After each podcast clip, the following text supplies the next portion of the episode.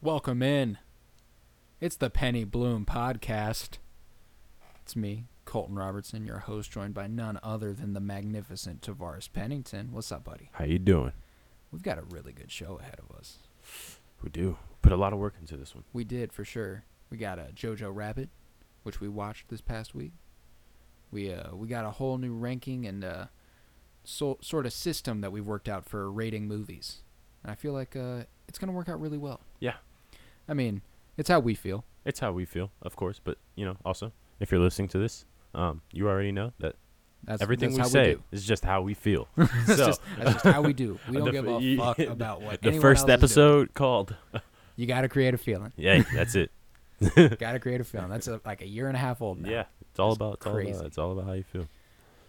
Other than Jojo Rabbit, we've got Comic Club. We're going four through six on the issues for uh, Black Panther, The Intergalactic Empire of Wakanda, which is a solid, solid comic book. And then to uh, top off the show, we have a special little segment where we're going to talk about, you know, what if weed and alcohol were switched in our society? What if alcohol was prohibited in several states? And weed was just all the rage. I guess we're gonna find out. I guess we're gonna find out. Yeah. We'll start. Uh, we'll start with uh, you know, what you been up to? What you been up to? Man, you know, a lot of, a lot of just terrible, terrible things. Oh man. Yeah. No, I'm just playing. Oh god. Uh, just a lot of just god awful things. Jesus. Uh, I've, I've been, I was at the lake for. I guess a lot of this last week, like more than I really thought about. Friday, Saturday, Sunday, Monday, Tuesday, Wednesday, Wednesday. yeah. yeah, you know, it just it just be like that sometimes. Yeah, right? You know, and I, I couldn't turn it down. You know, these people were hitting me up like, "Hey, you want to come on the boat?" I'm like, "Yeah, I didn't want to come on the boat." Yeah, I want to come on like the boat. Who do you think I am? Of course, I'm gonna come on the boat. It, it I ain't lo- got friends with boats. Oh, not really. Yeah, I, I, I'm lucky. I do. I, oh, every man. time I think about it, I'm just. I've like, been out. Man. On, I ain't been on on the lake in a minute. Damn. Yeah, it's a I shame. Just, I, I, it's a shame. Every time I go to these people's lake houses too, I'm just like, your family has a lot of money. Like I don't so know whether or not you know money. it, whether or not like you understand how different the way that you live is from I mean, majority of people. If you own a boat, like.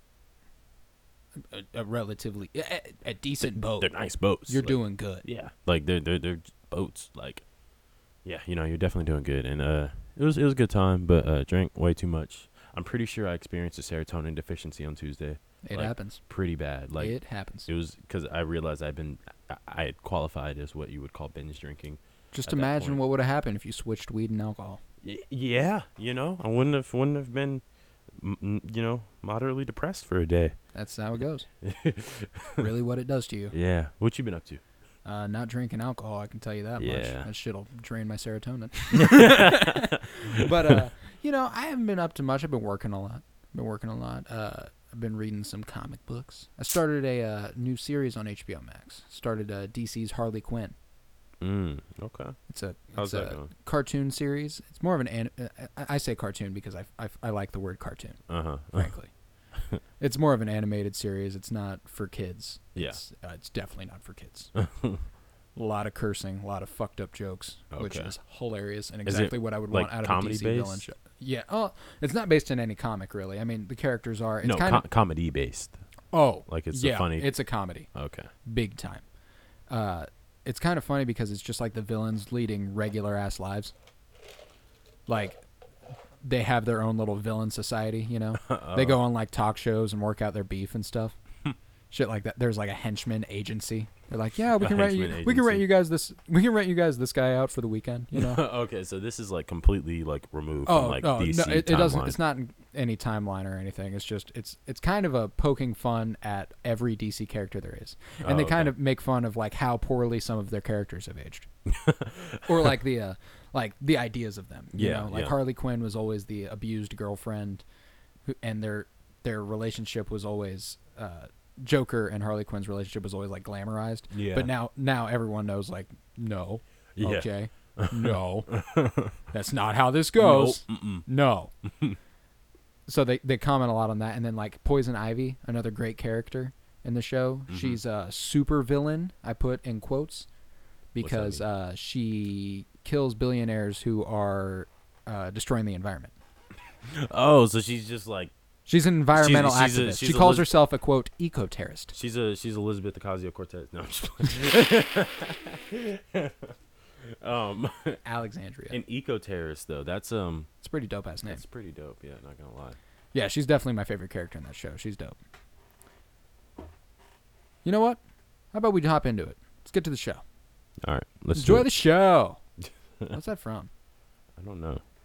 Enjoy the show. Oh, it's Dodgeball. He's shaking his legs. Yeah, it's pretty fucking dumb. Roll the tape. You have now entered the Penny Bloom Podcast, hosted by none other than Colton Robertson and Tavares Pennington. I hope you are prepared for a show unlike any that you've ever seen before.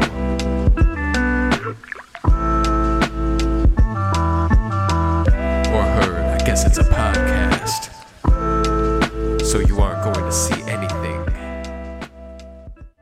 So, we're going to start with Jojo Rabbit. How'd you feel about the movie overall? Yeah, it was, it was definitely a movie to uh, come around to. Um, I don't know, like, it, just like starting out, I wasn't sure like what I was watching, like what the point of this whole thing was. And they obviously have one. Uh, it's not a it's not a movie that just like could you know throw millions of dollars away on just some pointless script about oh no s- uh, satirical view of Nazi Germany. Uh, but at that point, like uh, for that first half of the movie, there's no other sort of interpretation in my eyes. Like, but you know, obviously that changes. There are payoffs, yeah, th- to the setups that they set up in the first half of the movie mm-hmm. that you don't realize at the time are kind of setups for what's coming later. Exactly, and I appreciate that in filmmaking. Uh, Any thoughts on making a movie about Nazis? Yeah, I don't know. I wouldn't have done it personally. Like, I, I don't think that like that was a necessary movie for like w- when did it come out? twenty nineteen nineteen Yeah. Yeah. Um, I don't think it was really needed in twenty nineteen. I guess we have it, and they did something compelling. Um, which you know, and the more I'm thinking about this, and the more we talk about it, it's making me think that sort of like. What does end up happening with like its big like sort of emotional payoff? Mm-hmm. It's kind, the movie is kind of built around that moment. Oh, it is. Like, without it, it's pointless. Yeah, without it, it's pointless. And so like, it's like, is that enough? Like, obviously, it's it's it's really like hard hitting, but it's like, was it? Was the setup, was the payoff enough? Yeah, like w- was that unique enough to make this a movie that's and, bringing that's bringing a new story from World War Two? And I'd argue that uh, no, overall it's not. And and our ultimate score of the movie, I think it shows. Yeah, yeah, I think so too. I think it does. But uh, overall, I did enjoy the movie. I, I don't I don't want to sell it as though I didn't enjoy yeah. the movie because mm-hmm. I mean I've said this before on the podcast. You throw anything in front of me and I'll I'll find it entertaining, but. We have forced ourselves to be more critical here. Yes, and I enjoy yes, we that. Have. We're going to start with a, a summary of Jojo Rabbit, and uh, I'm getting this off the website the movie spoiler dot com. And note, this spoiler was submitted by Alex. Jojo Betzler, played by Roman Griffin Davis, is a ten-year-old boy in Nazi Germany during the Second World War. He's extremely patriotic and loves his country and loves the Fuhrer. He, ta- he talks to his imaginary friend Adolf Hitler, played by Taika Waititi, who, in his mind, he sees as his best friend and biggest cheerleader. He and his best friend Yorkie go to a training camp for Hitler Youth run by S- Captain Klesendorf, Sam Rockwell. His second-in-command, Finkel, played by Theon Greyjoy, and Fraulein Rahm, Rebel Wilson. Jojo wants to be the best Nazi at camp, but one day some of the older boys decide to test him on his commitment by commanding him to kill a rabbit. Jojo can't do it, and so the boys start chanting Jojo Rabbit, and Jojo runs away. Hitler tells him that rabbits have their good qualities, and to go back to them and to go back to them and prove them wrong. As Klesendorf shows the youth how to toss an explosive, Jojo triumphantly takes the explosive and throws it into a tree. It bounces back and lands directly in front of Jojo, blowing himself up. He's rushed to the hospital where he wakes, and he has a pretty badass fucking scar on his face, might I add. This is also the first time we meet Rosie, his mother, his played mother. by Scarlett Johansson. Oops, sorry. I the just moment where you go, oh, fuck, Scarlett Johansson's in this. And I was like, oh, yeah, no shit. And I have a note about this in our next next little part of it. His mother, Rosie, takes him home to recuperate. She, ta- she takes him to Klesendorf's office, where he and the rest of his crew, including Finkel, who is his secret lover, have been demoted for the grenade incident. She knees him in the balls and tells him to make Jojo feel included like all the other boys, but technically Jojo can't serve with the Hitler Youth Militia due to his injuries. A scar on the face.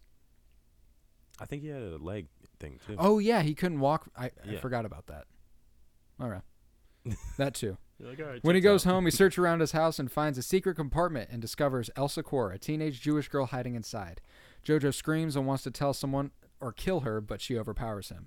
And, might I add, it's a pretty badass moment from her. Yeah. I mean, it is a ten-year-old. It's pretty easy to overpower a ten-year-old. Right. But she did her thing. But she was yeah, like, no, fuck I you, mean, you Nazi. And I she did what it. I would have done at seventeen years old to any ten-year-old who was a Nazi and was trying to... um. tell someone I was hiding in her his attic. Yeah. Yeah. I yeah. think I think it made perfect sense. She knows exactly how to deal with Nazi kids. We know exactly how to deal with Nazi kids. That was a joke. she tells she tells him that if he tells his mother, she will kill him, and if he tells anyone else, the Gestapo will kill his mother for for hiding her. In the town square, Jojo and his mother see the hanging bodies of victims of the Gestapo, and Jojo asks what they did, and Rosie responds, what they could. What they could. That was a, that was a good moment. I, I where she, where he sees them hanging up and he tries to look away and she's like, "No, look, mm. look what your country, the one you're so proud of, is doing to people." Yep. Rosie tends to Elsa in the hiding place. Elsa was a classmate and a friend of Rosie's deceased daughter Inga, and Rosie tries to keep Elsa's waning spirits up. Meanwhile, Jojo and Hitler brainstorm ideas on how to get rid of Elsa. Jojo believes the false anti-Jewish pro- propaganda and thinks Elsa has demonic traits and evil intentions. He agrees not to tell her, tell anyone about her, but insists on interviewing her for details on the Jews that he is going to write in a book to help the Nazis. Elsa makes up stories about what Jews are like to quell Jojo. Jojo is angry with his mother for hiding a Jew, but can't tell her because of his deal with Elsa. So he acts grumpy, accusing her of not loving her country. He tells her he wishes his missing in action father was here instead of her. So Rosie puts on a jacket, and she puts that the soot on her face from the fireplace yeah. and yells at him like, she's his father. Mm-hmm. It was an interesting moment. And I have high notes about this. Yeah. We'll so, get there. We'll get there. We'll get there. She then tells Jojo to dance with her. Rosie believes that dancing is one of the few few ways you can be free under this Nazi regime. And uh, Jojo tells her, dancing is for people who don't have a job. This kid fucking sucks. God. Jojo continues his interview with Elsa, who tells him she has a boyfriend who she wants to reunite with when the war is over. Jojo pretends to get a letter from the boyfriend and reads it to her, breaking up with her. When Elsa seems upset, Jojo gets another, quote, letter that takes back what was said in the first one. Jojo and Hitler have more arguments with... Wait. Jojo and Hitler have more arguments, with Hitler insisting that Elsa is a monster and Jojo questioning that. Meanwhile, Jojo spots Rosie leaving Free Germany poster postings around town, which we saw hanging from one of the dude's legs earlier. Yeah. Yep. Which was only a little disturbing. Jojo is home one day when the Gestapo, led by Captain Dierts, played by Stephen Merchant, enter and begin tearing the house apart. Jojo panics, knowing Elsa is upstairs. Klesendorf and Finkel arrive on the scene. Elsa reveals herself and pretends to be Jojo's sister. The Gestapo demands her papers, which she produces. Klesendorf asks for her to confirm her birthday, which she does, and they leave. Jojo is relieved, and Elsa tells him that she got the date wrong on the p- papers and that Klesendorf had let them go. But she is still certain that danger is imminent. That was a good part of the movie. Yeah, that was. For sure. Jojo walks through the city one day and finds his mother has been hanged in the town square. Devastated, he returns home, stabs Elsa in the shoulder, then breaks down again. Elsa com- comforts him. In the city, Jojo runs into Yorkie, now a full sor- soldier, who tells him that the Americans are closing in and that Hitler killed himself. Jojo is shocked and, seems Rom- and sees Rom arming more children as the battle wages. She sticks that bomb on the back oh. of the kid and goes, "Go hug the Americans, honey." Jesus. She gives him a Nazi coat. Klesendorf and Finkel enter the fray wearing homemade uniforms emblazoned with pink triangles. Yep. The Americans win the battle and round up all the Nazis to be ex- executed, including Jojo. Klesendorf takes Jojo's cost off and costume off and tells him his mother was a good woman, then calls Jojo a Jew and spits on him, so the soldiers will remove Jojo, who screams at Klesendorf as he is executed. Mm-hmm. And I want to talk about that one. Because how do you feel about them giving a, quote, good Nazi arc. That's interesting. I, I didn't really think about it that way, because what I thought, I, I mean, it's like what. So my my theory is kind of that, like, this movie was meant to just be like, div- like it, it was supposed to portray an our, um, you know, twenty-first century mindset, what the Nazis were doing, and that was acting completely like buffoons and unintelligent people, yeah. just generally. But they made that go way deeper than just like, like where obviously there was organized strategy to mm-hmm. exterminate Jews. It made it seem like they just kind of had stumbled into this hate and stumbled into this, these positions of power and been like, oh, well, of course it's fuck the Jews. Uh, yeah, but exactly. Like they, they sounded super dumb while doing it, but they redeemed this guy in particular. And like, I feel like that's just supposed to be like, hey, like, common sense still exists. Like, that's what he represents is common sense, which is like observing all of these events from the outside and being like, you know, maybe we are kind of fucked up. Yeah. And Yorkie even mentions that. He's like, I think we might have picked the wrong side, Jojo. Yeah. Jojo reunited with Yorkie, who wonders what they're going to do now. Jojo runs home, where Elsa asks who won. Jojo, who has fallen in love with her, lies and says Germany to keep her from leaving. Recognizing her devastation, he gets a new, quote, letter from her boyfriend that says he and Jojo have figured out a way to smuggle her out. Elsa confesses that her boyfriend died. Jojo tells her he loves her, and she tells him she loves him too, in a little brother way. Hitler confronts Jojo one last time, angry at him, and Jojo kicks him out of the window, rejecting him fully and finally with a good old-fashioned fuck off Hitler. Jojo takes Elsa outside, now in free Germany, and they're unsure of what to do now. So, they dance. They dance. All in all, solid film. Yeah, I mean, Ta- Taika Waititi is not a bad director or writer. By any means. This was this was an impressive work of film. Yeah, no, it was. It's just the...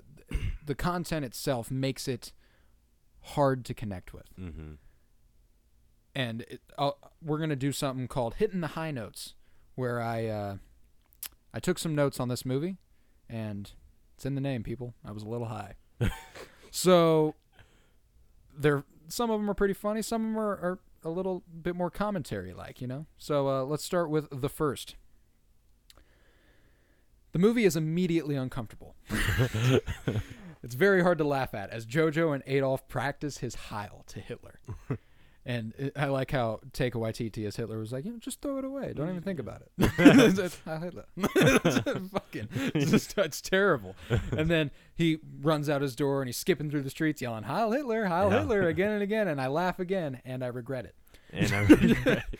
he, he then links up with Yorkie, right? And I, I wrote just a couple Nazi boys doing Nazi boy things. Yep. In parentheses, training to be big boy Nazis. Training to be big boy Nazis. Sam Rockwell being a camp instructor is perfect, especially oh, yeah. a camp instructor for Nazis. Mm-hmm. It just makes sense. His character, like the way he portrays himself often is very camp instructor-esque. Have you ever seen the movie Way, Way Back? I have not. Very good movie set around a water park in which he is a, he runs the water park. And he plays a similar role, I mean, besides the hate for Jews, mm-hmm. in that movie, in terms of like his parental role over a child who isn't his. Yeah. You feel me?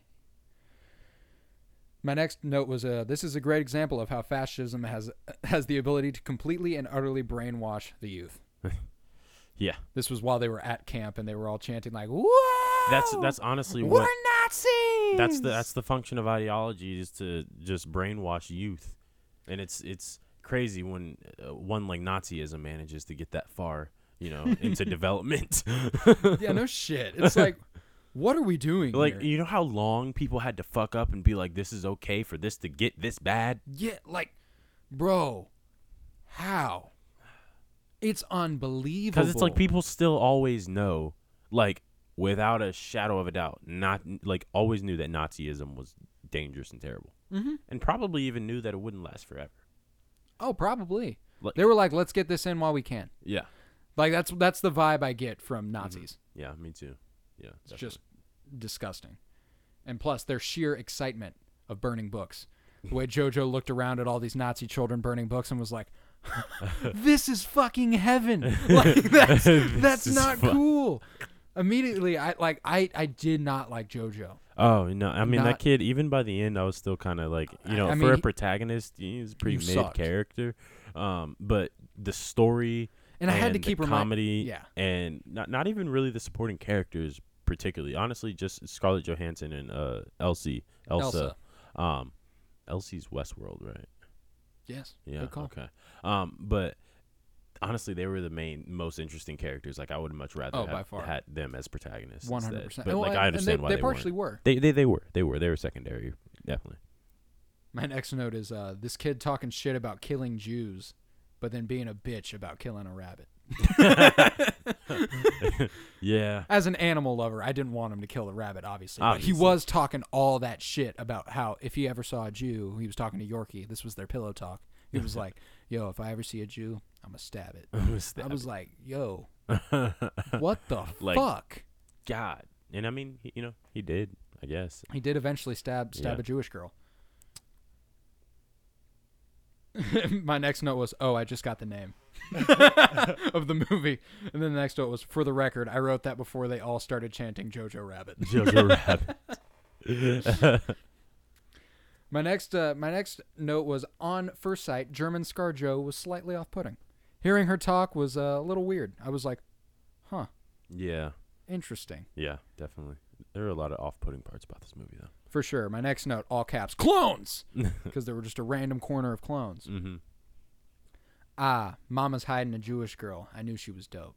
I knew she was dope. Honestly, me too. I had the feeling. I had that I was vibe, like, you know. She came in. She came in there, beat the shit out of Sam Rockwell, and I was like, "This chick's dope." Yeah. I know she is somehow. And I was like, "She can't be that. She can't actually like." When she was like, "Look," like I was like, "She can't." She can't take pride in this. Yeah. This isn't what that moment was. Yeah, you know? Right. It didn't feel like it. No, she was. She was disappointed mm-hmm. thoroughly. So, we figure out she's hiding a Jewish girl. Yeah. So that was dope. And right here, this note that I mentioned a few minutes ago, this chick has the right attitude about dealing with Nazi kids. Yeah, definitely. And the way at the beginning that Hitler kept offering him cigarettes. That was funny. Like, I'm ten years old. For Christ's sake, stop offering me cigarettes. But, like, it was like three times before he actually broke out. He, yeah. was like, he was like, here. And then he was like, I'm good. And every time he, like, nonchalantly shrugged it off. He was like, I'm good. Thanks, though. And I, I was just thinking throughout the, the whole movie is like, this is exactly what a ten-year-old Nazi fanatic would imagine Hitler as. Because oh, yeah. we also have to remember Jojo doesn't know about concentration camps. And, I mean, obviously he knows about the spreading of hate, which is shitty, you know. Obviously. But, well, like, he probably he thought Hitler was still. a fucking cool guy, obviously. He had him as an imaginary friend. He mm-hmm. thought he was, he was like, man, this guy's the savior of the country, man. He's he's heading us in the right direction, yeah. you know? He's just trying to make Germany great again. That's exactly what it is. Honestly, I didn't even think about think about it in that way, but like people do really create these fantasies of uh, political figures uh, being sort of their hero when you're like... One, I mean, he was still a politician. Yeah. Or yeah. they were still a politician. One, he don't give a fuck about you. Two, he don't give a fuck about you.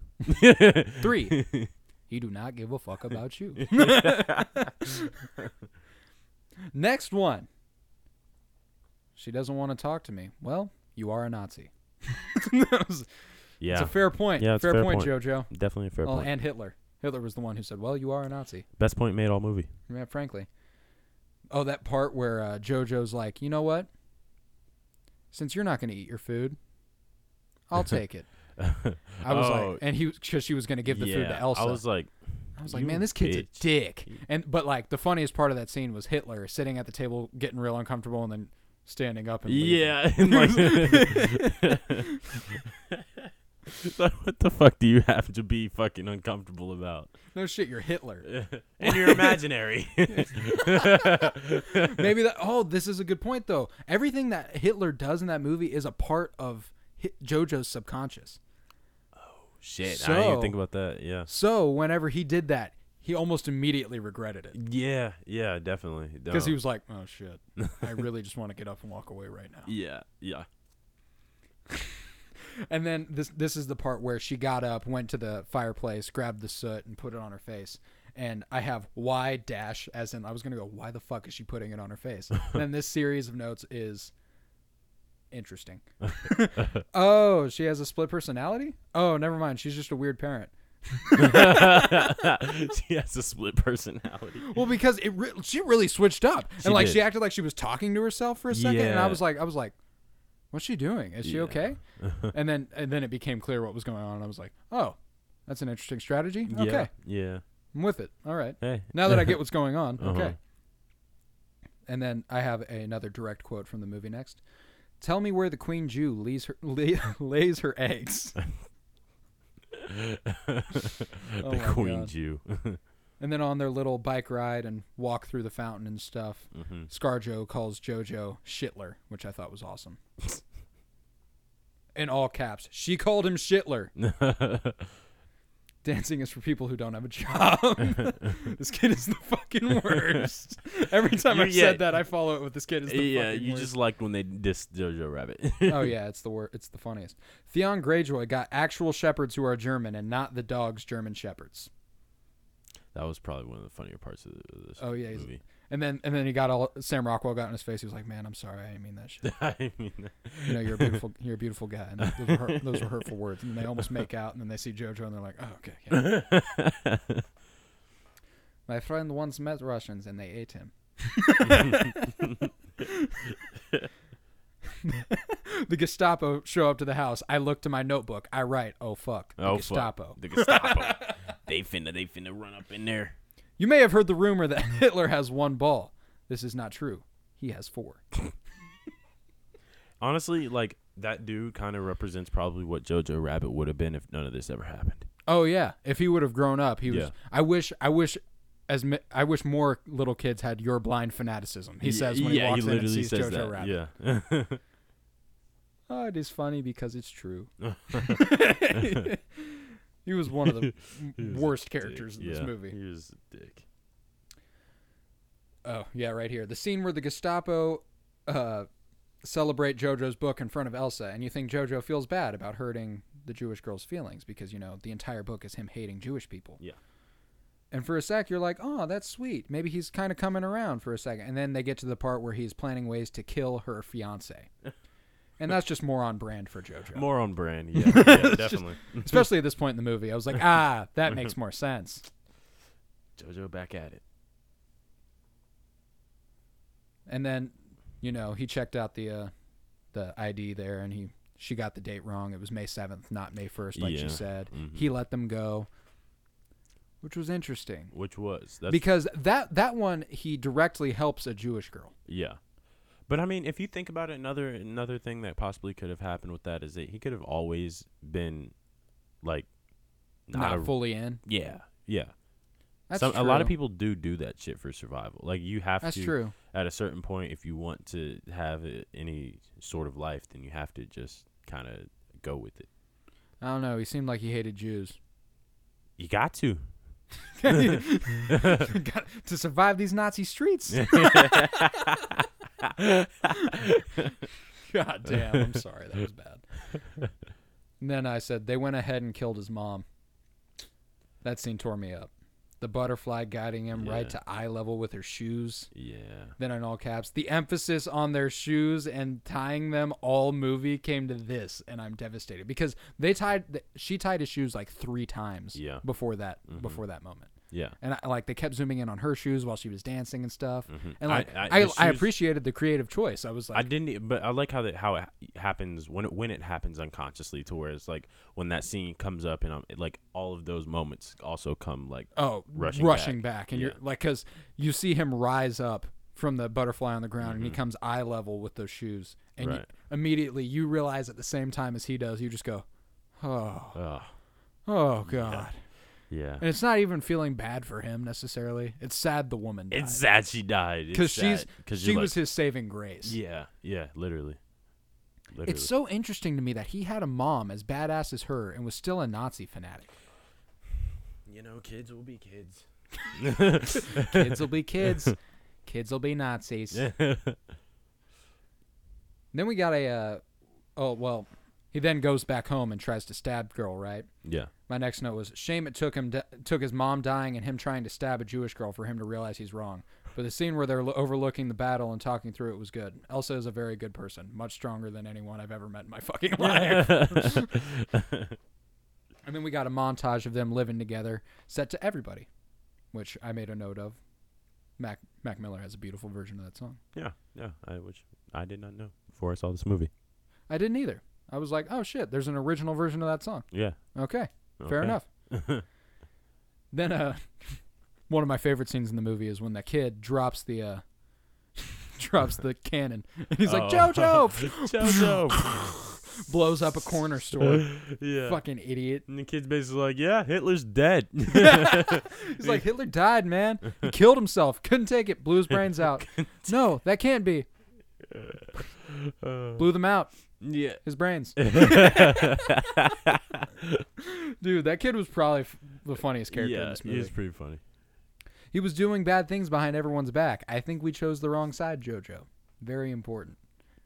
I mean, they are ten. You know? Yeah, yeah, you know.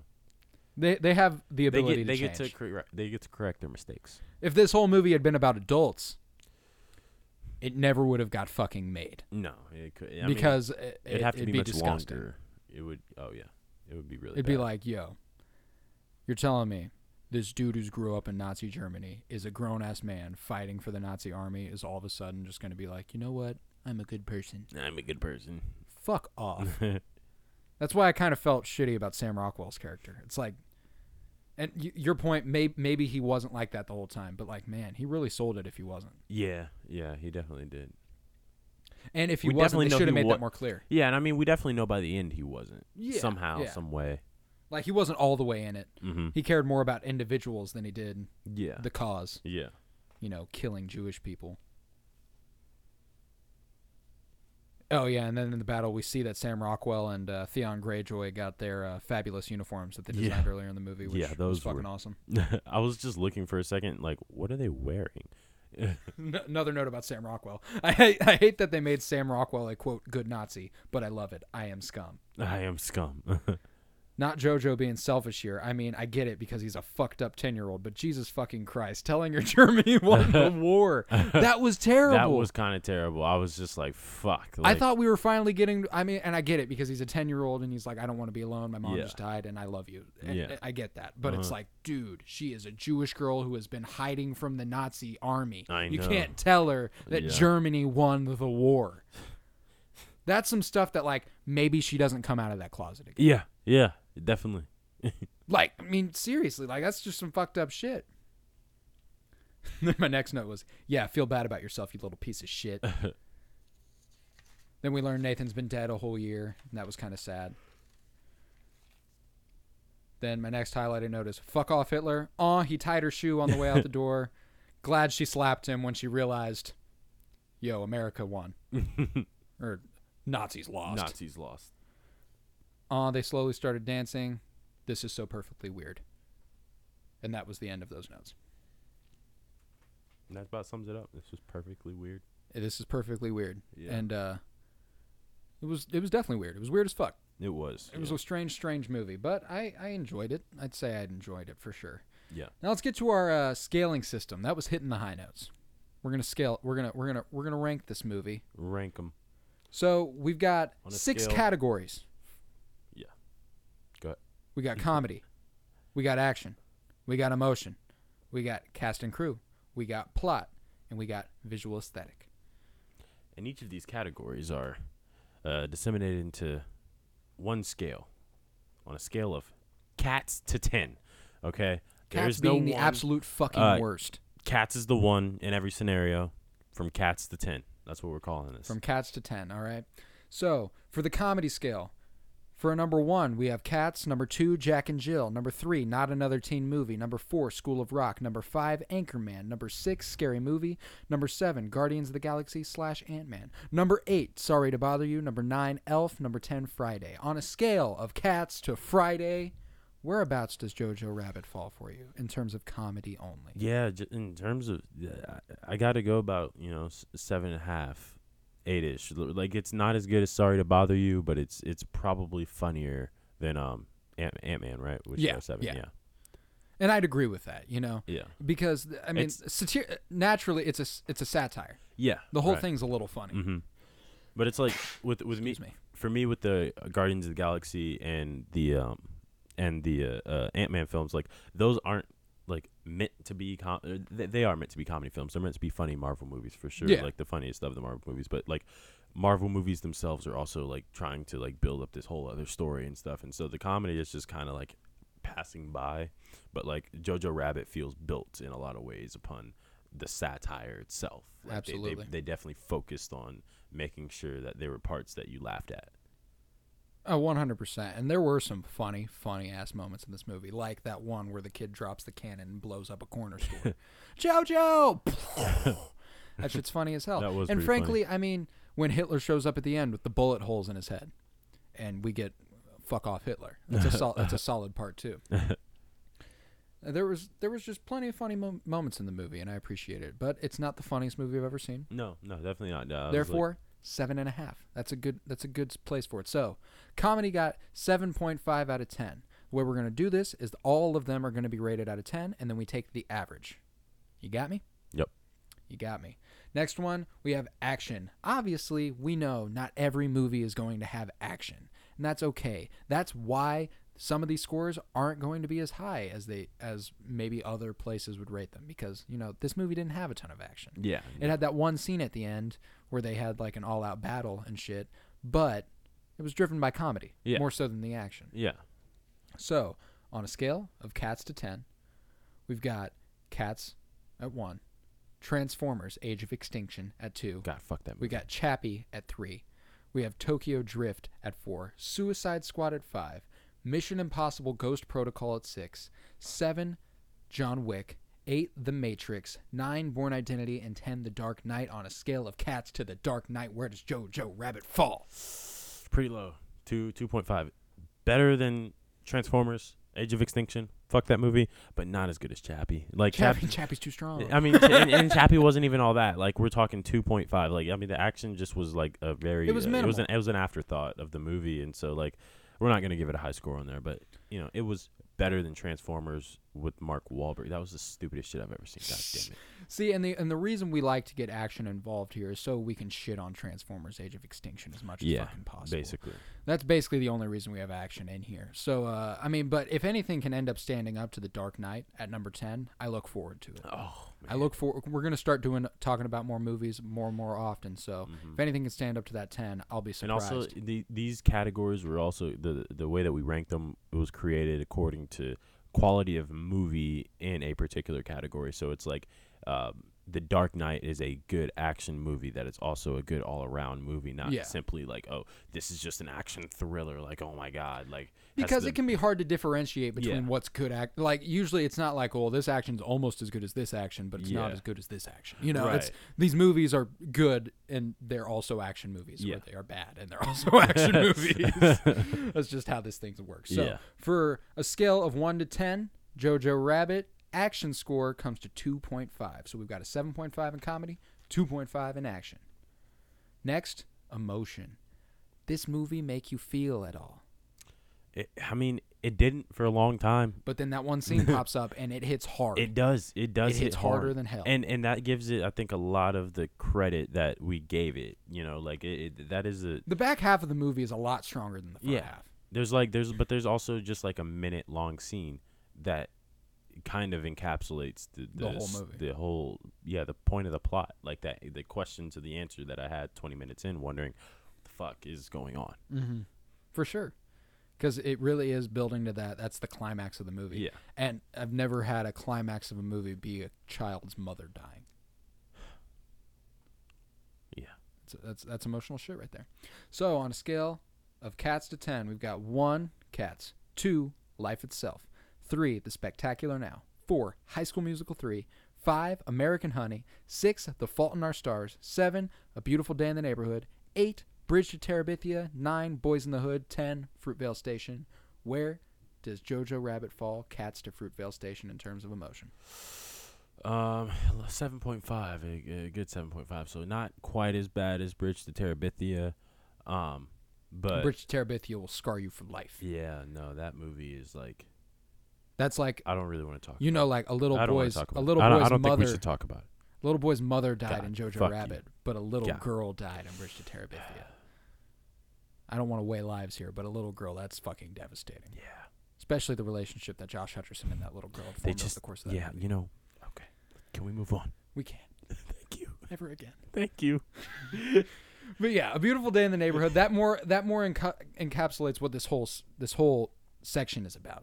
You know, yeah. the emotion. Yeah. It makes you feel, Definitely. regardless if that's that's uh, sadness, happiness. It just overall you feel that movie. Mm-hmm. So Jojo Rabbit makes you feel a little bit more than A Beautiful Day in the Neighborhood, but you don't get quite as sad as you would get watching Bridge to Terabithia. No.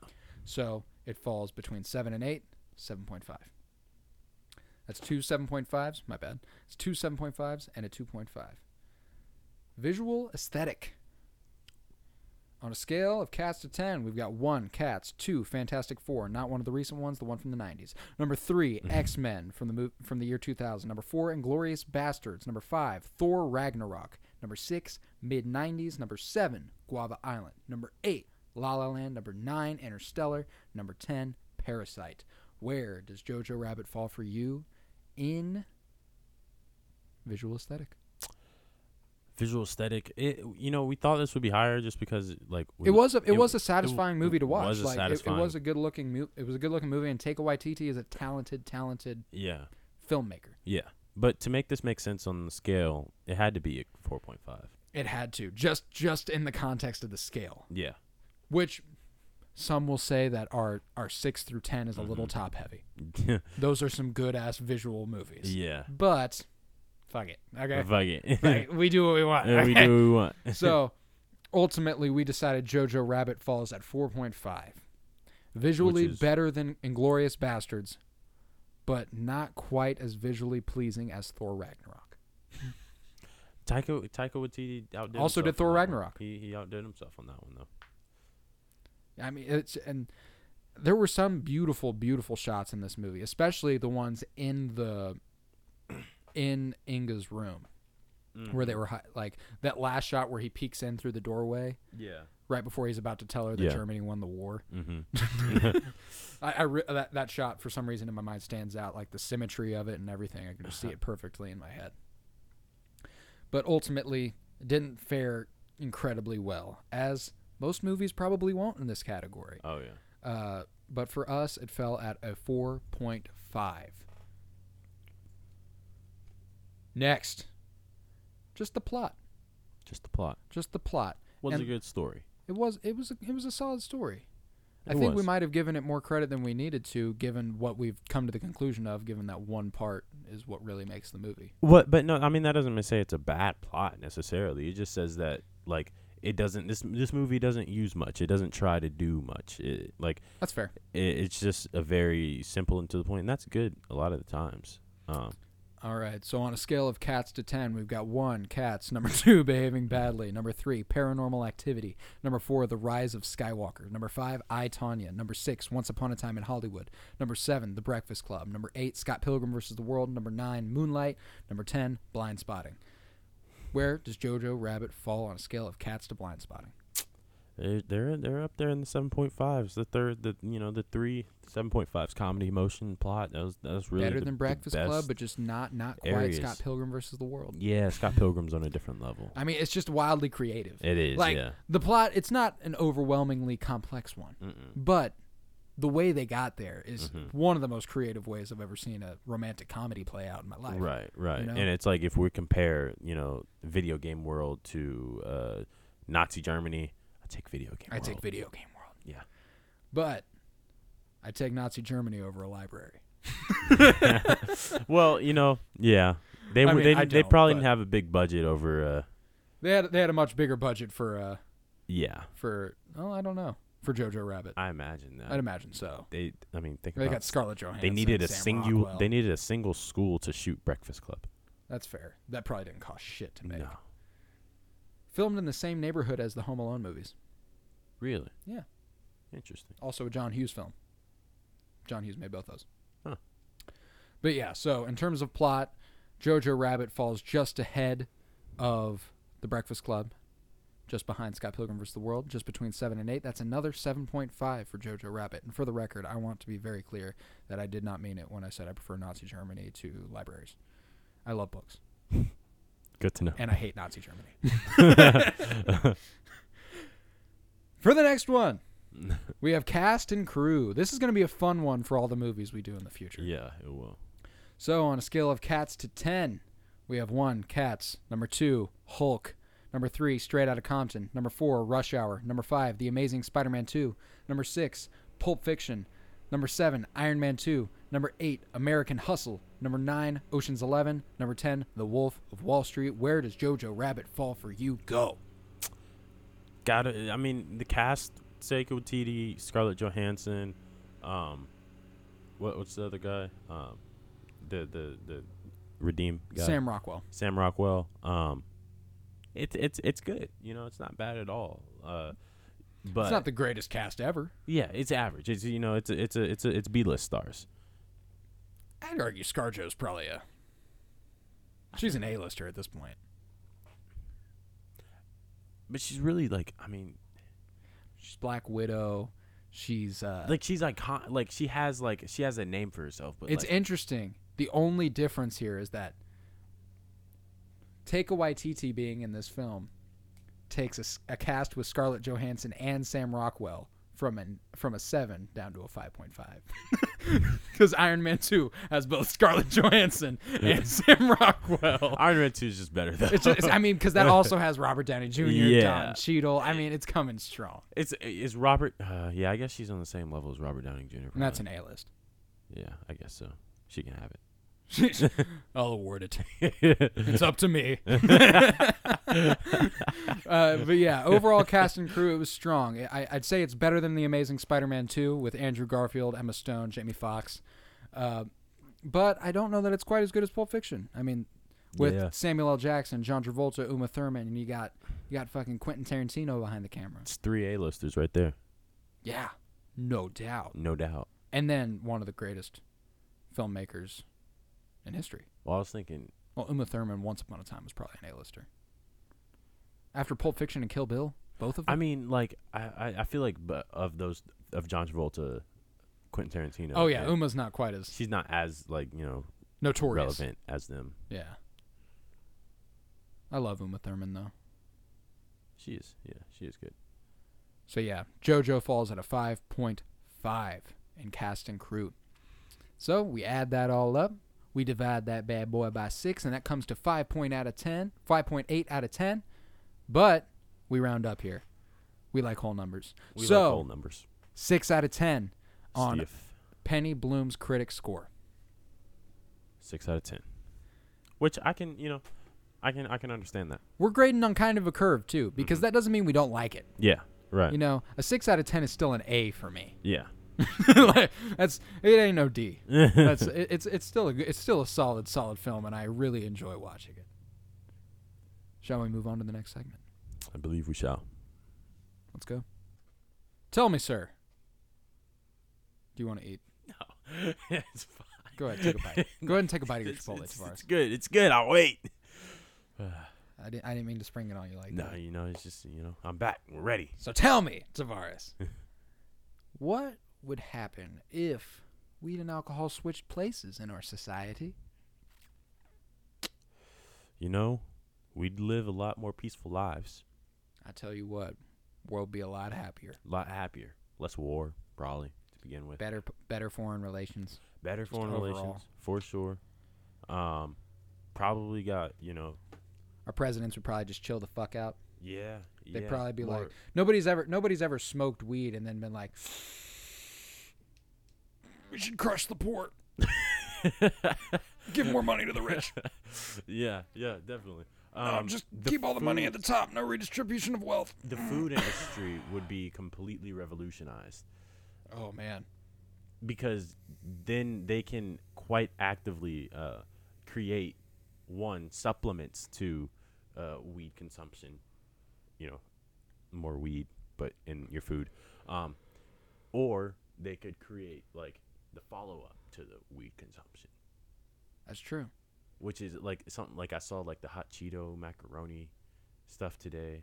Ooh. They were like, oh, the weed smokers, the, like the stoners finally got him to do it. And yeah. I was like, I mean, I don't know if I really, that doesn't sound too appetizing to me, but it sounds like a stoner idea. And I'm oh, sure it one hundred percent some, does. Sure Someone people, came up with that high. Yeah, people will love that. Like, and, and people, and I, I don't even have any problem with that. Like, we should definitely be trying to innovate in these ways, but only th- through the creativity that, you know, marijuana provides. Mar- marijuana provides, yeah. T H C take you to T H C. Another galaxy. Yeah. We also have to think about what, how many other people wouldn't be alcoholics. And instead I was thinking would just be uh, overall, heads. overall nation's health. Okay, alcoholics. I mean, so many alcoholics. Oh yeah, it's ridiculous. Like basically everyone drinks. Like the percentage so has to be like low, less than twenty percent of the world population drinks regularly. Oh, I mean, absolutely. And I mean, not even to mention drunk driving. Exactly. I mean, I don't I don't condone driving high either. Yeah, right. But at the but same time, but driving high is not quite literally not driving it's drunk. Just not as bad. It's just, just not. You're like, not going to be steering all over the road. If anything, you're going the, thirty and a forty-five. The goal of, of the goal of uh, alcohol is to disorient you. Uh, like it, it's it's specifically to make it so that you know things. Are are moving that shouldn't be moving. Like that's like one of the main things that alcohol does. Like it just like your entire depth perception is completely thrown off. Uh, but weed is more so like that happens, but it's not as uh, active, I guess. Like you're more you're ready to just kind of like relax, and so you might yeah might, you could fall asleep behind the wheel. Yeah, this is this yeah like, the, you could fall that's asleep. Why I'm saying neither is good. See the the thing that. Into my mind though was not even the falling asleep, but what popped into my mind was just like cars, like there's being an uptick in cars just flying like off of bridges and shit. Like, there, there's just a higher number of people passing out behind the wheel. Yeah, because like how'd they fly off the cliff? Well, sir, they fell asleep. Why? Indica.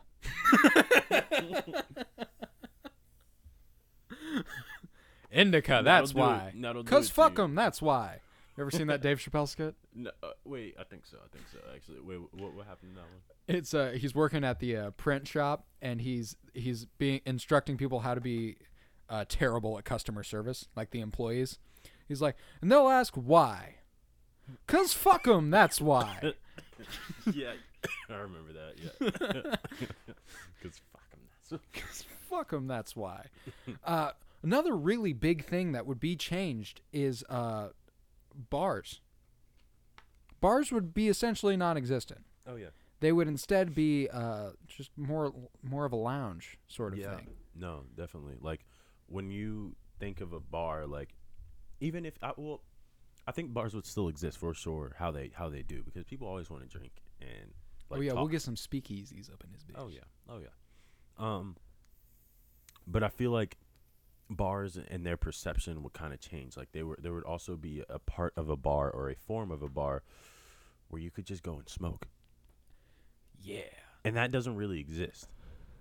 It wouldn't be like a club, you know. It wouldn't be the it wouldn't like, be the booming be, music. It wouldn't be people thing, up and dancing. It would be people. Have you been into a, inside a hookah bar? I have not, but I've, I know enough about hookah that's bars. What, to that's what it know would what you're be talking. Like. That is what it would be yeah. like. It's like in Rick and Morty when they're in that, that, that hookah bar and they're making peace with alien species mm-hmm. just through smoking. I think that's exactly how it would go. Yeah. Like Donnie would sit down with uh, Kim Jong-un and they'd be like, man, we might nuke your ass. And the other would just be like, hit this. hit, hit this for me right Come quick. Come on, bro. It's like, hit, you, hit ain't sm- dr- you ain't smoked the weed from the Kush Mountains now, have you? Hit this for me right quick. He's like, man, we best friends now. You know, that's just how it goes. That's how it goes. This is how it goes. You smoke. You smoke with a person. You're bonded in a way you're not bonded with other people, at least for a little bit. uh, yeah, that, I, I could see that. But can we see Donald Trump smoking weed? I could see him smoking crack. Yeah. Yeah. Okay. Never mind. That's a blasphemous question on my part. I don't know why would he. He doesn't deserve it. Weed. He doesn't, honestly. People would also be more natural, I feel like, too. Like, you know how, like, we everybody who smokes weed is, like, typically more of a person who's in tune with, like, the earth and shit, or yeah. at least tries to be. Or, yeah. Because you realize what it means for the earth to be in tune with you. Yeah. Like, it's like, I've never, I've never been a super religious person. Mm-hmm. But I am more spiritual, I'd say. Mm-hmm. And being more connected to the earth around me and nature and stuff makes me feel more in tune yeah. with everything. Right. And it just it's just nicer. And then think about, like, what, which it's weird that eating hasn't done this enough yet. And maybe it has. This is, this is what we would refer to as, I guess, veganism and, and vegetarianism. Um, but, like, thinking about how we consume things from the earth, like, and how that characterizes our relationship to the earth itself. Oh yeah, that's that's a big part of why I'm a vegetarian. Yeah, it's because I, I was like, I, have I told you the story? No. How I was sitting down at my I was sitting down at my grandparents, and every time we go over there, my grandpa either smokes ribs or he cooks fish. And uh, I sat down with this plate of ribs in front of me, and I looked at it, and I was like, man, this dude was alive. Like, this was a pig. Yeah. And I fucks with pigs, you yeah. know? I like I like pigs, and I really like cows. Yeah. And I was like, you know what? I like all the animals. Give me a second, bro. Give I don't think I want to eat these motherfuckers anymore. Like, that's that's how it went. Yeah. And I, I, I put my I put my ribs back, and my mom was like, what are you doing? I was like, I'm not hungry. I didn't tell them I was a vegetarian for like a month. Really? You yeah. just decided there, though? Yeah, right there. Right there with a plate of ribs in front of me. I was like, nah, I'm good. I'm good, yeah. And I mean, that that's like, yeah, no, that's really dope, though. That's how it should go, because it's like when you recognize, like, what you have in common, it's like that's something that I think weed has always done was, like, it, it for it's a weird thing that opens up your mind to, like, certain, like, experiences in your own life that, like, You, that, that that have made you who you are, but also, like, relate you to other people. Like, it's weird. I don't know. There's a magnificent line in a Mac Miller song, Dunno, mm-hmm. where he says, "You was coughing when you hit my weed. Yeah. It was so cute you want to be like me." And that's a feeling, if you have ever smoked with anyone, literally everyone has when they smoke. Yeah. It's like, you never, like, if, if I'm with someone, we're high. Uh-huh. We're connecting. We're like, connecting. We're connecting. Yeah, we don't exactly. even really have to be speaking out loud. Exactly. Like, there is something about us being together in that moment yep. that that makes it more special than other moments. Yeah, right. And that's literally, like, I, I just realized this, probably this summer, I think, that, like, and I got into this habit when I first got into college of always having, like, a smoke buddy. Like, it was me and my roommate, like, yeah. every time we would smoke. And then, like, sometimes I go smoke by myself, but I was always like, those are always forgettable smoke sessions. And now I'm at the point where there's sometimes where, like, unless I can, like, text somebody and be like, hey, bro, like, you doing anything, like, trying to smoke or something? Like, I just won't even smoke. I'll just go home. Like, yeah. I'm just like, I don't even, like, at this point, doing it alone is just. It's more about connect. Like, it's, it's more about the yeah. connect. Like, I love, like I said, that's the feeling right there yeah. is is being with someone, like like we we talk about with movies and music. You got to uh-huh. create the feeling. You, Weed you, creates you that feeling create without feeling. fail. Without Every fail. time it makes that feeling. So it's yeah. like, like whenever we're talking about that, just get high once. That's the feeling we're talking oh, about. Oh, yeah. Okay? No, yeah, no, for sure. For sure. And that's. Preferably with someone you care about. Yeah, right. That shit's fun as fuck. Exactly. What, like. I was I was with uh, a couple of buddies. I shouldn't mention anyone by name because we're talking about illegal activities on a podcast. But but I was I was with them the other day, and we were we were just riding around, and I was like, you know what? I fucking love you guys. yeah, I swear and to God. I will forever. Yeah, yeah. Like, like, there's I no doubt always about be it. The dude. It's like I just like uh, that's what and it I does. Just think if like. If it was like you're coming up as a youngin', and it's like when you're eighteen, you get to smoke weed. Yeah. The way alcohol, when you're twenty-one, mm-hmm. you get to drink. And obviously people do it beforehand, just as people have yeah. smoked weed before they're eighteen, obviously. Right. But there has to be those sort of regulations, right, right, right, obviously. Right. So, like, you come up, and that's what you're hearing is like, oh, one day I get to smoke weed. Uh-huh. Then everyone smokes weed. Then everyone smokes weed. like, like well, there, there's, there's still, very few people who in their lives will not we, try a sip of alcohol. How do we debunk that idea that it's it's more of a drug than alcohol is, though? How do we how do we reverse that?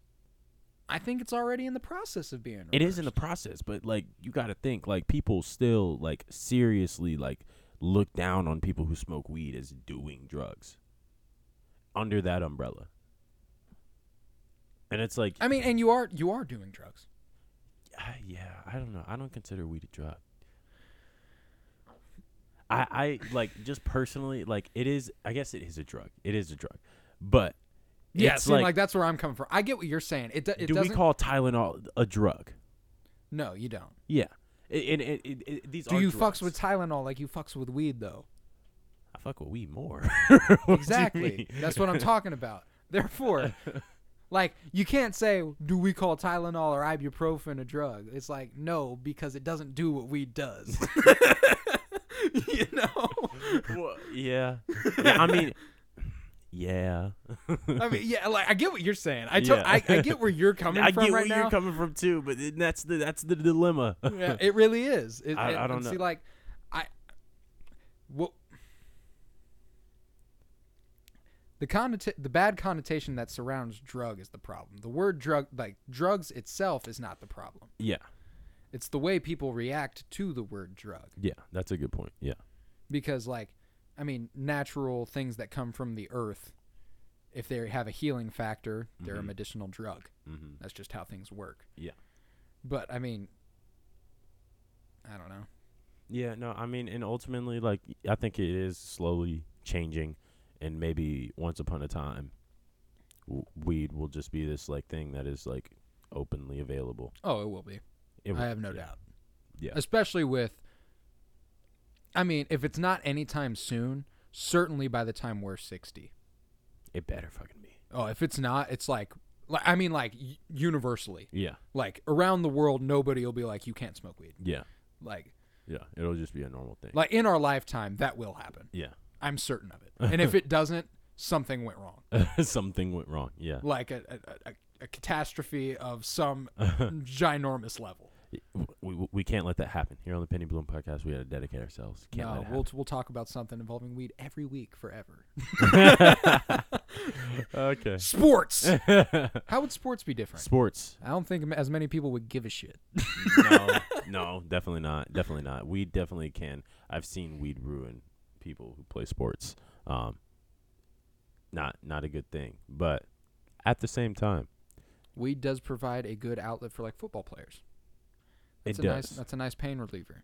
But it, it's it's that age thing again, where it is important what age you think about, like for what sure. time you're actually starting to use these things. Um, and like, I guess in hindsight, I probably should not have been smoking as young as I was, like straight up. But um, I did anyway, and that's why you know we're here now. um, like I definitely Two bros shouldn't have sitting in a bedroom recording a podcast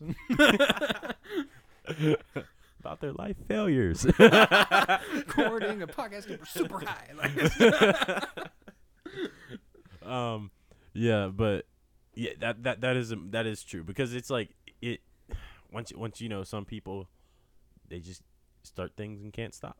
It's true. Yeah. It is true. What about being at sporting events? Yeah, that would be so much fun. There are people walking around. Well, but, like, think about that. You're playing sports. And people are just hotboxing the stadium.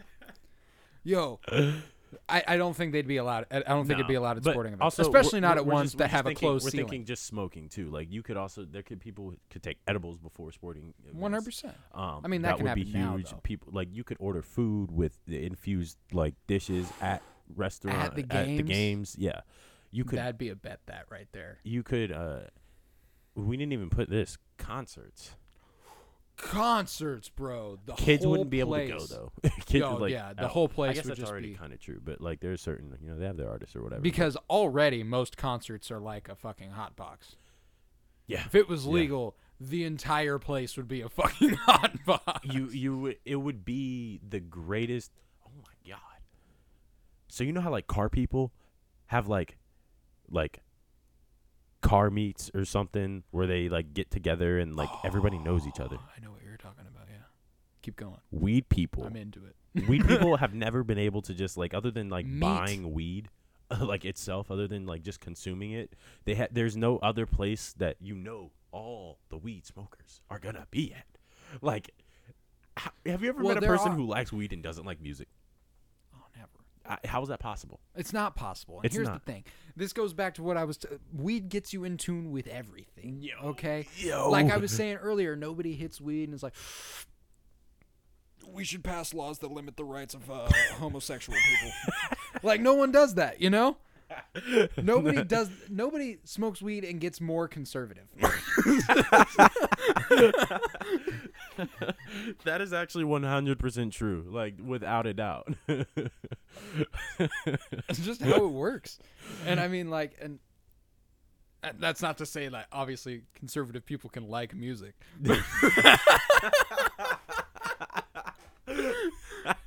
Well, but do they really like music? Think about what they listen to.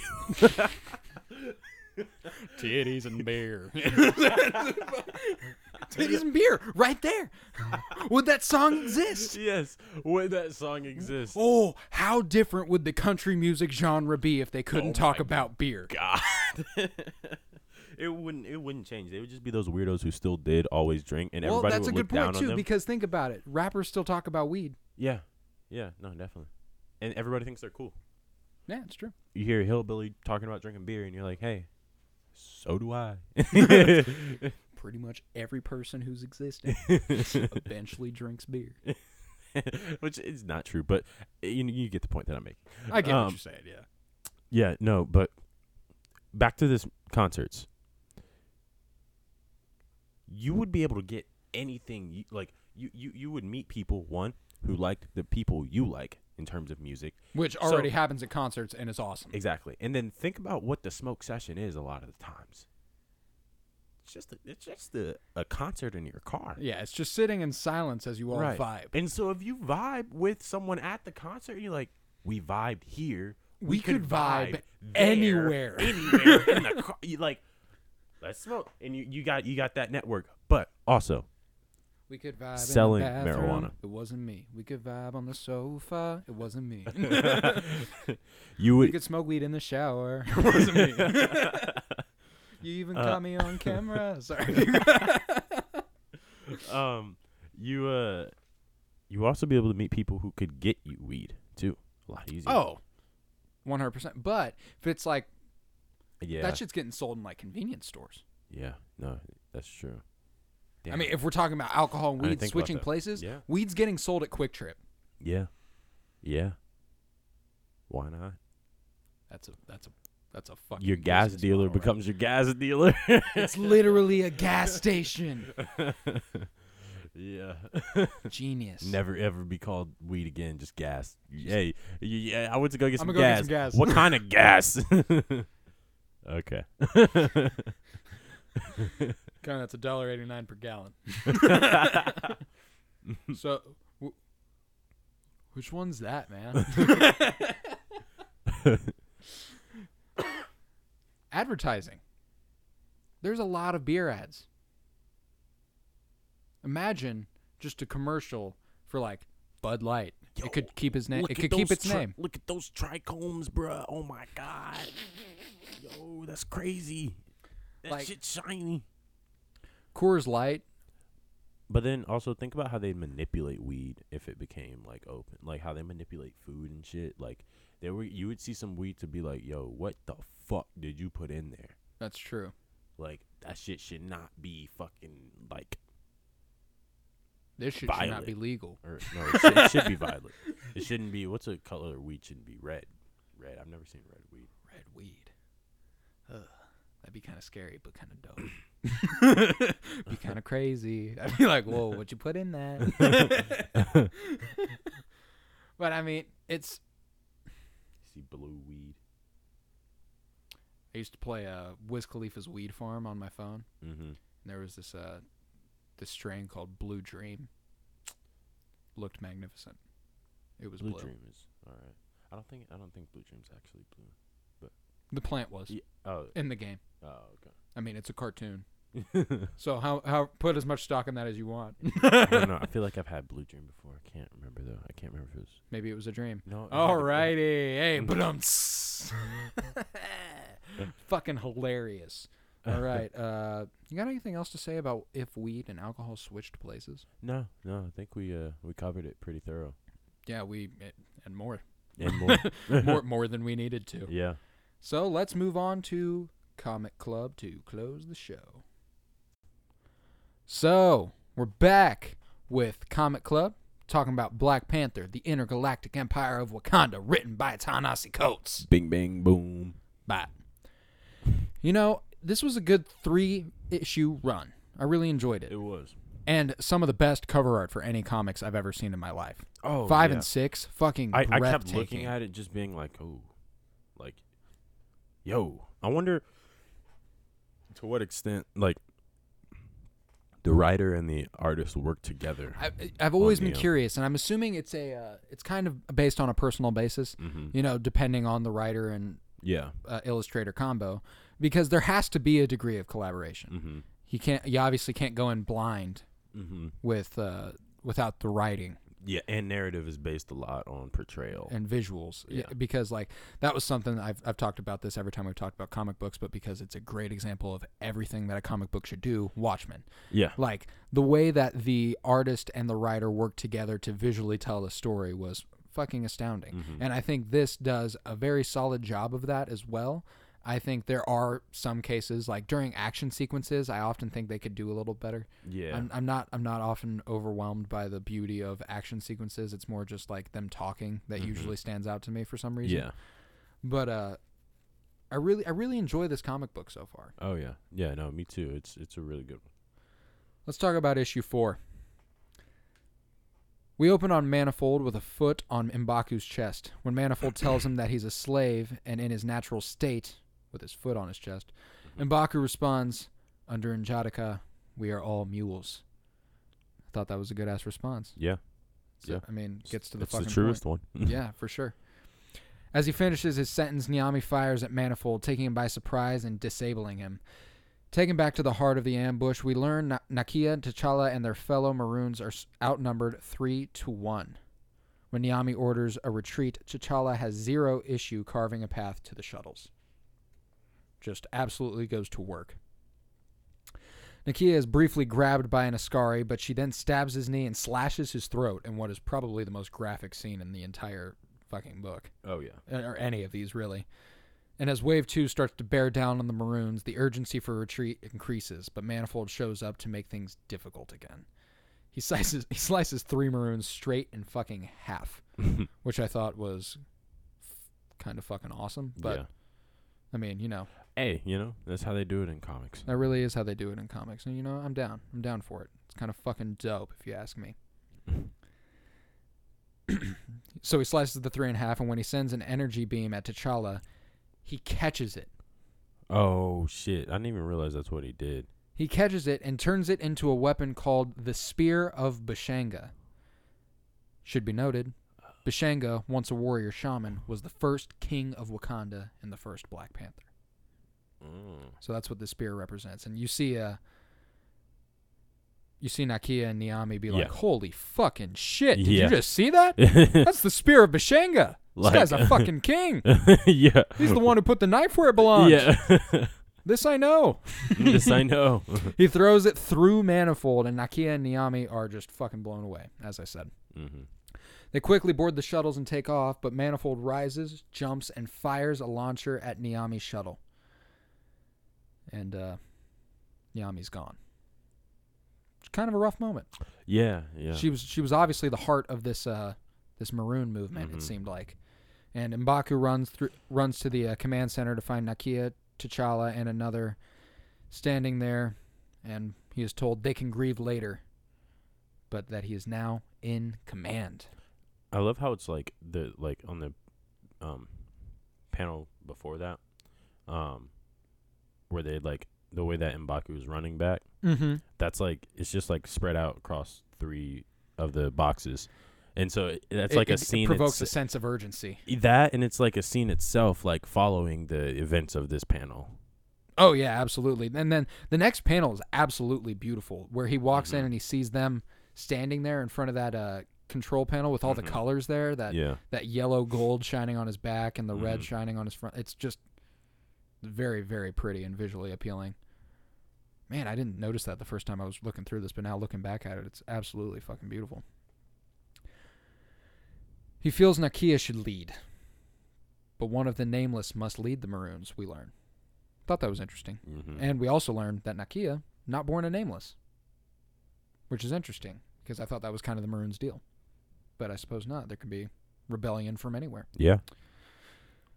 We then cut to N'Jadaka speaking with uh, his advisor, Achibe. He tells him to take care of the, quote, heretic, T'Challa. There can only be one avatar of Bast. And with that, we end issue four. We see so Mother Bast. And, like, I wonder if the, is that Bast, like, is it, con- is it sentient itself? You know how, like, yeah, it, spirit creatures will be. I'd imagine so. Because... Well, in issue five, she uh she she morphs into the humanoid form. Oh shit! Hold on. Go ahead. Go ahead. Mm-hmm. We're gonna move on to issue five. It begins as a mar- at a maroon hideout in uh, Nahonda's Lattice, which is a different part of the galaxy. It's got its own its own, its own little corner, you know. Mm-hmm. And we've taken a five-year leap since N'Yami's death. So again, we had a two-year leap between the first and second issue, and now we've gotten a five-year leap in between issue four and five, which I thought was just, like, super bold, and that, I, I don't make, hear that That often. Makes sense, though, for, I think, Coates, because he's, like, he's very fast-paced with how, oh, he, one hundred percent. With how he does his things. Yeah, for sure. And this reminded me of uh, in Empire Strikes Back, how at the beginning, after the rebellion had blown up the Death Star, the Empire had started seeking out their rebel hideouts, so they also had to retreat to an ice planet. Mm-hmm. I thought that was dope. I, and thought maybe it was a little bit of an homage. I don't know. Possibly. Oh, it could have been, yeah. T'Challa's going for a fly with some sort of falcon-like mechanism. Didn't it remind you of that a little bit? Huh? Falcon from Iron Man? Or Captain America? Oh, yeah, yeah. The shit he's flying that, that is kind of That is kind of the same technology, I guess. I, does that, would that have existed in this world? I'm assuming so. I mean, I, with Wakanda's technology, I'd, I'd almost certainly guess it does. Is the end? No, it would have to be in the future. Yeah, so I guess it would. But uh, he's taking the ship for a fl- flight, and he uh, crashes. Nakia informs him that uh, informs us he's not doing well, given he was promised his memories back, and then the Maroons were, you know, destroyed, mar- marooned for a little bit. Oh, nice maroon, you clever one over here. We learned uh, Nakia was born an Imperial, which I thought was interesting. Don't know why. I was just like, huh. She was. She saw the shit going on. She was like, I don't like it. it it's, well, it's like it's like we talked about in Jojo Rabbit. Like it's always there's. For Scarlett Johansson. Bullshit is shit can get people will still be like that. This obviously crosses the line. Like, yeah. N'Yami taught her that she was more than just an Imperial. She says, and now she feels the responsibility to do the same for T'Challa, to teach him that he's more than just his forgotten past. He can move on to the future. T'Challa hands the spear of Bashanga to Nakia and tells her that she can do what she wishes with it. He says that he, they've stopped fighting, their champion is dead, and that spear reminds him of the day he lost all hope, which I thought was interesting. I mean, I it, like you said, Ta-Nehisi moves really quick with his writing. But it's it's like the insurmountable, like, you know, he he is still a, a pessimist. Yeah, that's true. Like, people like there's a there's a uh, I think I still have it on my phone. I better, but it's like my favorite like clip of Ta-Nehisi Coates speaking ever, where he goes, "I'm not pessimistic. Like I don't know why people say that about me. Everybody's gonna die." That's straight up what he says. And I'm like, I've seen I, that clip. I know what you're talking. I'm about. I'm like, that is that is my entire worldview. It really is. It's like I'm not pessimistic. It's just like. Everybody's gonna die, yeah, and that's just how things work. Yeah. Okay, and like, like and, people go, that is the definition of pessimistic, but and it's I'm like, like nah, no, it's not. No, I'm not saying that like because we all die, we shouldn't care. Yeah, right. I'm, I'm saying that because we all die, this, like, you can we let sh- loose a little bit. We you shouldn't act like it does, it's not true, or yeah. like there's a, there's a possibility of, of something else. Just yeah, but like that, that that's what that w- reflected to me was just kind of like the, this idea of um the the insurmountable task where, you know, he's like overcoming this is too heavy of a burden. Right.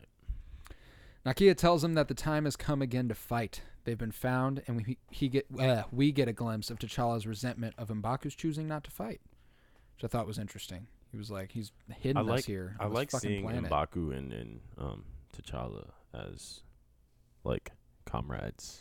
I do too. Like just, I enjoy them together a lot. Yeah, and I like that a lot of these characters actually refer to each other as comrade. Mm-hmm. I really enjoy that word. Makes me happy. I wonder if that was a nod to like. Um, oh, almost certainly. The Black Panther Party? Mm-hmm. Oh, one hundred percent. I'd imagine so. I mean, maybe not, though. You never know. He discusses being haunted and how it prevents his moving forward. How he's, uh, you know, he was in love and stuff, and he doesn't even know what he was in love with. Mm-hmm. He just knows that he was in love, which has to be fucking brutal. Yeah. You'd think.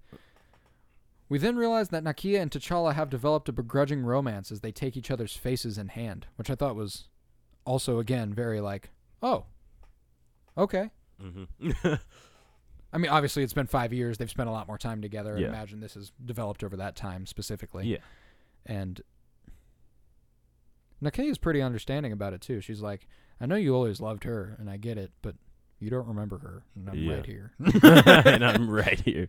That's usually how it goes. They're just like, just fucking do it. Yeah, exactly. Stop being a little bitch. Nakia explains that while she doesn't always agree with him, M'Baku has protected them. He allowed us to live to fight another day. That day is now. I was like, hey, okay, Nakia. That day is now. I fucks with you. Nakia tells him that she knows he has a death wish, but if he stopped running from who he once was, he can again be restored. She hands him a disc of some sort. And in the next one, we see the disc contains a message from N'Yami. And T'Challa watches it. It says, Captain N'Yami reporting from Sector nine A of Nahonda's Lattice. I bring good tidings, comrades. We have recovered a great weapon in our in our fight to restore the Nameless, the Imkron Shard. But more important than that, I am convinced now that we have found the champion whom N'Jadaka so fears. He fights with the strength of twenty men and is haunted by dreams of a woman whom I believe to be the Hadari Yao, which is the woman who controls the weather, mm-hmm. Storm. Storm. Which is fucking awesome that she has like a name in their right. lore. Like, and it's I just was like, like, she's like a, she's literally a goddess. Yeah, yeah, literally. I mean, she controls the weather. She is a goddess. There is now no doubt in my mind who this man is, T'Challa. He who put the knife, who he who put the blade where it belonged, and I was like. Fuck yeah, he's who put he's who put the blade where it belonged. God, it was so. And, that, cool. and this is like honestly, this is why like the the five years, it's all like he's like you know th- there's a reason I did all of this. You don't we're not here for that all the backstory. We're here for the moment. Of, yeah. Of, of of just like this man actually like you know realizing himself. Yeah, no shit. Can't wait for that fucking thing to happen. T'Challa breaks down and cries at the revelation. Oh, there it is. He makes his way through a door to find the spear and his Black Panther mask. He grabs both. He takes flight to the command center, and it's official. T'Challa is ready to fight once again. He gives M'Baku the Wakandan salute, and M'Baku says, all right then, let's get back to work. I was like, fuck yeah. Let's get back the to Maroons, work. All back together. I'm so excited. And I mean, he did the Wakandan salute and everything. Then we get to issue number six, which, a fucking great issue.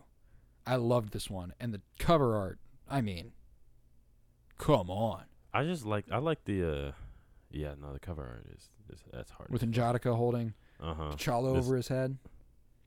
So pimp, and it's just like it's just like the pose he did when he threw him from the mountain in Black Panther. Oh yeah, yeah. I I'd be willing to bet. That. I'd be willing to bet that's exactly what inspired it.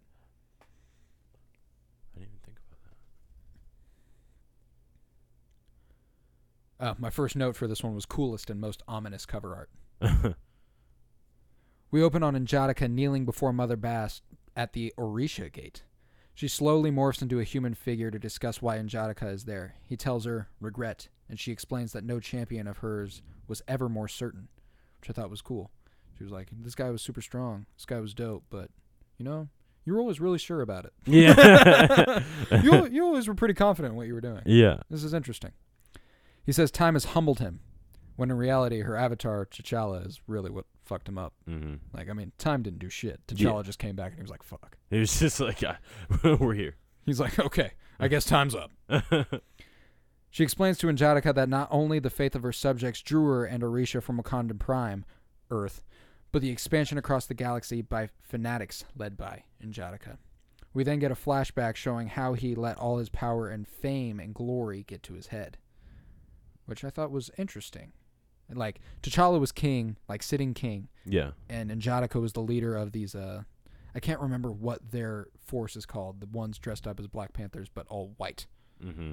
Uh, yeah, I can't remember the name either. I can't I can't right now, but N'Jadaka led them and apparently was a big fucking deal, which is interesting to know.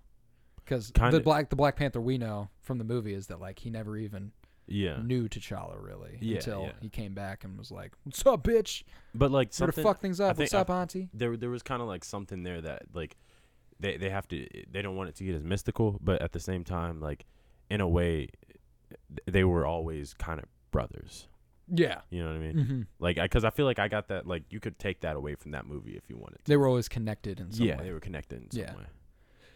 She then tells him that his problem lies in the fact that he believes that the power belongs to him, not that he is a steward of that power. As he explained, that's how he explained his lack of faith. And that that, that reminded me of that scene when, um, in Black Panther, the movie, where he uh, he met his father. Yeah. Yeah, and I was like, that was like his message to him. Well, and that's what's cool about these, a lot of comic book characters too, is like their core main points about them always remain the mm-hmm. same. Their character traits don't change very much. And that's important though. Oh, like, v- very, very the important. Character. The character always has to feel the same. Yeah. They're not the exact same. You like a little yeah. variety, yeah, but you you have to offer some familiarity. And Jadaka's always going to be this familiar, tortured guy. Familiarity. Yeah. Jadaka's always going to be this tortured guy. Mm-hmm. We see that the army of Wakanda attempted to take down N'Jadaka, and the fanatics were forced into hiding. But this is where he found the Klyntar, which is what we learned the name of the Venom uh, symbiote thing we thought was. It's called the Klyntar. He said he gave himself to the Klyntar because, quote, it was him and therefore could never betray him. Could never betray him. I was like, huh, okay. Interesting. Sure. When he was given this power, he realized conquest is the only defense. I was like, ugh. It's it's that thing, you know, I wish I wish more young boys had that blind fanaticism. It really is. See, but like Black Panther makes a good point of showing how N'Jadaka felt yeah. that he was forced into that. Like he forced himself into that, not forced himself into that feeling, but he witnessed the world around him mm-hmm. and he grew that point of view. Yeah, yeah. That was blind fanaticism, not N'Jadaka. Jojo Rabbit yeah. was blind fanaticism. This guy, he witnessed the world and was like, fuck all that. Vast then that. looks at him and asks if that is why he is here. One last co- conquest, to go from mortal man to a god. He believes this is what he must do to defeat T'Challa. He needs more than the Klyntar in order to succeed, which I thought was an interesting point to say right there because, like, so you don't think you can beat T'Challa, but you think you can beat this goddess right here and now? I was like... Your logic doesn't really line up, but then it, it works out. He's, it works he's, out for him. He's more afraid of T'Challa, I guess. He, like he says, the time for my ascension is at hand. I was like, ugh, that was pimp as fuck. Oh, yeah. That that had to push a T. Yuck, about it. It really did. The time for my ascension is at hand. Yuck. And now the battle is on. N'Jadaka thinks he needs more than the Klyntar to beat T'Challa, but thinks it's enough to beat an actual goddess. Which would not be funny. As they battle, she sinks her teeth into him, which is exactly what he wanted. Now, he, na- he may not be a god, but neither is she. And I don't really know exactly what happened here. I'm assuming the power just took her over, or like, or it was too sh- like powerful or something. Is it because the way he describes the Klyntar is that it's like part of him? Yeah. So I wonder if it's like a combatab- compatibility thing. Yeah, exactly. Like it's it was just like something that like didn't. I don't, yeah, I don't, it like, it's just like, you know, because, like, there's, like, just certain things that don't really go together. Yeah. And so it could have just been, like, oh, this is, like, still, like, Maybe may, no, maybe that's what it was. It was it was still N'Jadaka's, right? It was still like incompatible with her. But when he put it in, it still had his will or whatever. Like he was huh. still the controller of it. Maybe he was just finding a way to administer it to her, which was by being attacked. Which is, I don't know why. Uh, well, I guess T'Challa can't do that, and he would have known. Maybe that's why he was so confident. Yeah, that's probably that. Probably is why he's so confident. That's act, that's exactly what he wanted. He wanted that to happen, which is terrifying. But at the same time, T'Challa won't have the same problem. So it was interesting to have the first six issues, the first quote book, to end on a on this note. I thought, because obviously it, it leaves a lot to be left desired.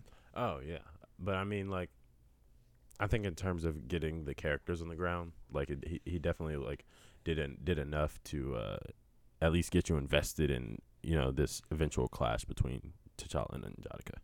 Yeah, and when that happens, it'll be dope. It'll be dope for show.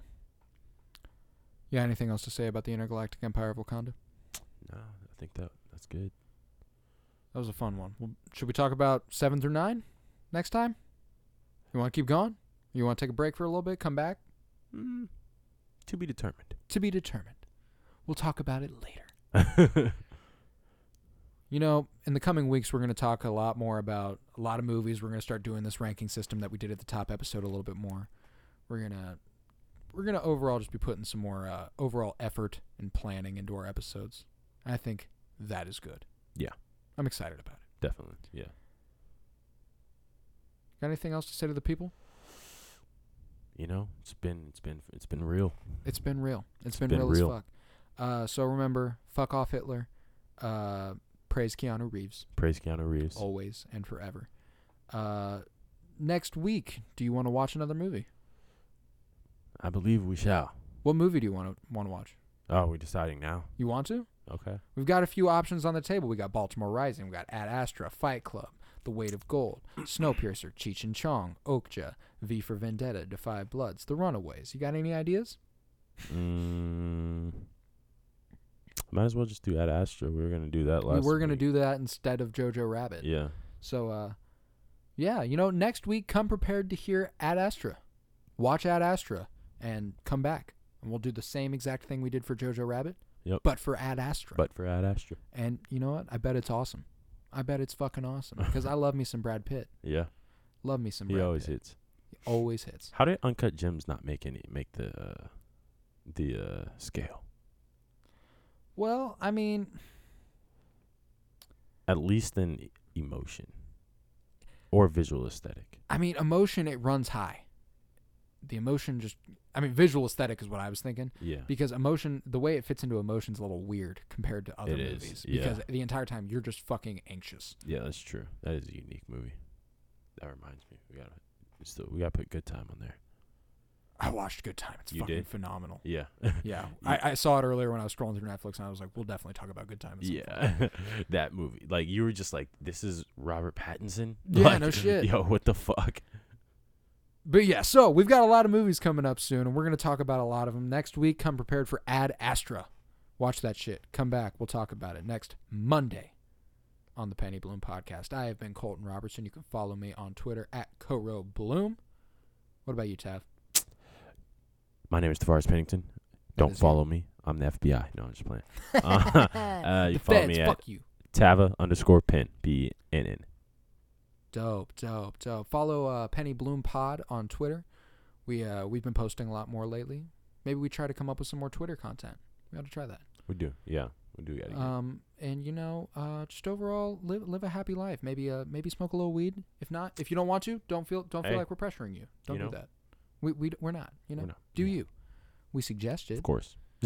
We suggest it, but do you? Do you? You know, you don't. You don't have to. You don't have to by any means. Uh, come back next week. We'll talk about Ad Astra. Maybe we'll talk about a comic book. I don't know. We'll figure it out. We'll figure it out. Bye, bitches.